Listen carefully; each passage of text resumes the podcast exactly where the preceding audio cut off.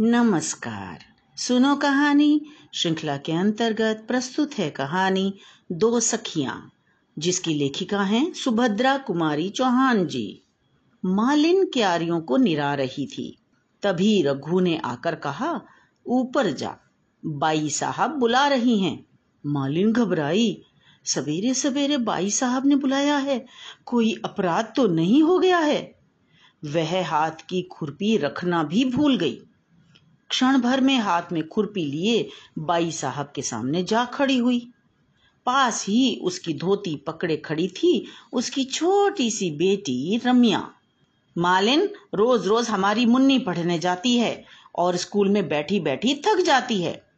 इधर तुम्हारी रमिया दिन भर बगीचे में घास खोदती है और बगीचे में मज़े करती है। अब यह ना होगा, रमिया को भी पढ़ने जाना होगा। मालकिन का स्वर सुनकर मालिन का भय जाता रहा। बोली, रमिया तो आपकी ही है बाई साहब। चाहे पढ़ने भेजो, चाहे बगीचे में काम करवाओ। पर रमिया पढ़ने जाएगी तो मुन्नी रानी का बगीचा कौन सींचेगा? किसी के बोलने से पहले ही मुन्नी बोल उठी तो फिर हम भी बगीचा सींचेंगी। रमिया पढ़ने ना गई तो हम भी ना जाएँगे, चाहे कुछ भी हो। मालिन ने कहा, पर रमिया के पास पट्टी भी नहीं है, पुस्तक भी नहीं है। मुन्नी बोली, पट्टी और पुस्तक का बहाना मत करो मालिन, हम देंगे। रमिया पढ़ने नहीं जाएगी तो हम भी नहीं जाएँगे हाँ। यह कहकर मुन्नी वहाँ से भागी। माँ ने उसे पकड़कर कहा, ठीक है, रमिया भी पढ़ने जाएगी। मुन्नी तो पढ़ने जाना ही ना चाहती थी, इसलिए मालिन के हाथ से खुरपी लेकर बगीचे की तरफ़ जाने लगी। मुन्नी को आखिर पढ़ने जाना ही पड़ा। साथ में ज़बरदस्ती रमिया को भी जाना पड़ा। पट्टी, पुस्तक घर से ही ढूंढ कर दे दी गई। मुन्नी का ही एक फ्रॉक पहनकर रमिया पहले दिन स्कूल पढ़ने गई। धीरे धीरे दोनों में खूब मेल हो गया। अब वे स्कूल जाने से घबराती नहीं थी। दोनों साथ स्कूल जाती, साथ लौटती और साथ साथ पढ़ती। अब मुन्नी को भी कोई शिकायत नहीं थी। रमिया के स्कूल जाने से रमिया की माँ की दिक्कतें बढ़ गईं।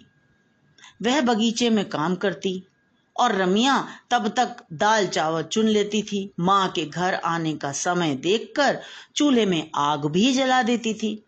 इस प्रकार जरा सी रमिया माँ के लिए बहुत बड़ा सहारा थी। बेचारी मालिन को रमिया के काम का सहारा जाने के साथ और काम भी बढ़ गया।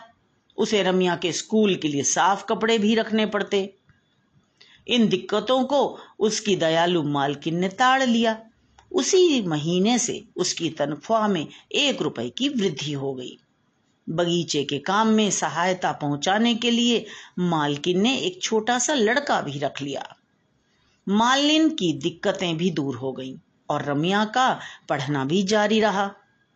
रमिया का पिता गोपी सिंह सरदार अमर सिंह के बगीचे में माली का काम करता था। एक बार वह अपने मालिक के साथ शिकार पर गया। वहीं पर वह एक शेर द्वारा मार डाला गया और तब से माली की जगह उसकी स्त्री को दे दी गई। रमिया उस समय तीन वर्ष की थी। तब से माँ बेटी बगीचे का काम करती थी और रहती भी वहीं थी। दिन जाते देर नहीं लगती। देखते देखते दोनों लड़कियाँ बड़ी हो गईं। दोनों जिस दिन से साथ साथ पढ़ने लगी, उनमें सद्भावों के साथ साथ गाढ़ी मित्रता भी हो गई। मुन्नी अपने किसी भी व्यवहार से यह न प्रकट होने देती कि रमिया उसकी आश्रिता मालिन की बेटी है। रात को रमिया माँ के पास ज़रूर सोती थी। बाकी सारे समय मुन्नी उसे नीचे ही ना आने देती थी। इस साल दोनों ने मैट्रिक की परीक्षा दी है। मुन्नी के पिता मुन्नी के ब्याह की तैयारी में हैं। रमिया की माता के सामने समस्या थी कि इतनी पढ़ी लिखी लड़की का ब्याह वह कैसे और कहाँ करेगी। फिर सोचती, मेरी रमिया स्कूल की मास्टर नहीं बनेगी। फिर वह मुझे वहाँ मालिन का काम न करने देगी। पर मैं अपनी इतनी अच्छी मालकिन को छोड़कर न जाऊँगी। यहाँ मेरी ज़िंदगी बीती है। मैं मरूँगी भी यहीं। रमिया दिन भर दूसरी चिंता में रहती थी। उसे माँ के साथ बगीचे में काम करने में लज्जा और संकोच होता था। पर यह भी सहा नहीं जाता था कि उसकी माँ दिन भर काम करे और वह बैठी रहे। उसने सोचा कि परीक्षा फल आते ही मैं कहीं ना कहीं नौकरी अवश्य करूँगी। माँ ने बहुत कष्ट उठाया है। अब वे बूढ़ी हो गई हैं। अब उन्हें अधिक दिन कष्ट न सहने दूँगी। इसी निश्चय के अनुसार उसने कई स्कूलों में प्रार्थना पत्र भी भेज दिए। मुन्नी की खिचड़ी अलग ही पक रही थी। उसे चिंता थी रमिया के ब्याह की। वह सोच रही थी कि हम दोनों साथ साथ पढ़ी और बड़ी हुई हैं और अब ब्याह केवल मेरा हो रहा है। रमिया का भी तो ब्याह होना चाहिए।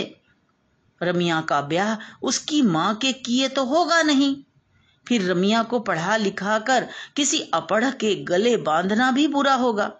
पिता की लाडली मुन्नी अपने मन में उठते इन भावों को दबा न पाई। एक दिन पिता से बोली, पिताजी, रमिया को आपने ही पढ़ाया लिखाया है। अब उसके विवाह की फ़िक्र भी आपको ही करनी है। अब उसका विवाह किसी गंवार से तो होगा नहीं। पिता ने आश्वासन देते हुए कहा कि तुम्हारे विवाह के बाद उसके विवाह का नंबर आएगा। मैं लड़के की तलाश में हूँ। मुन्नी का भाई जगत सिंह, जो इधर पाँच साल पहले से विदेश में था, वह अपने एक मित्र किशोर के साथ आ रहा था। दो दिन बाद मुन्नी की सगाई थी। किशोर के परिवार वाले भी उस समारोह में आमंत्रित थे। अतः किशोर के माता पिता भी उस समारोह में आए थे। उन्हें रमिया अपने पुत्र किशोर के लिए पसंद आ गई। रमिया आभूषणों के अभाव में भी सबसे सुंदर लग रही थी। किशोर को एक सप्ताह के बाद वापस विदेश जाना था। समय के अभाव के कारण उन्होंने निश्चय किया कि वे अपने पुत्र का विवाह मुन्नी के विवाह के दिन ही कर दें। इस प्रकार मुन्नी और रमिया दोनों सखियों का विवाह भी एक ही दिन हुआ। मुझे आशा है कि आपको कहानी पसंद आई होगी। इसे लाइक करें, दोस्तों के साथ शेयर करें और अगर आपने अभी तक सब्सक्राइब नहीं किया है तो तुरंत सब्सक्राइब करें। तो मिलते हैं अगली कहानी में। धन्यवाद।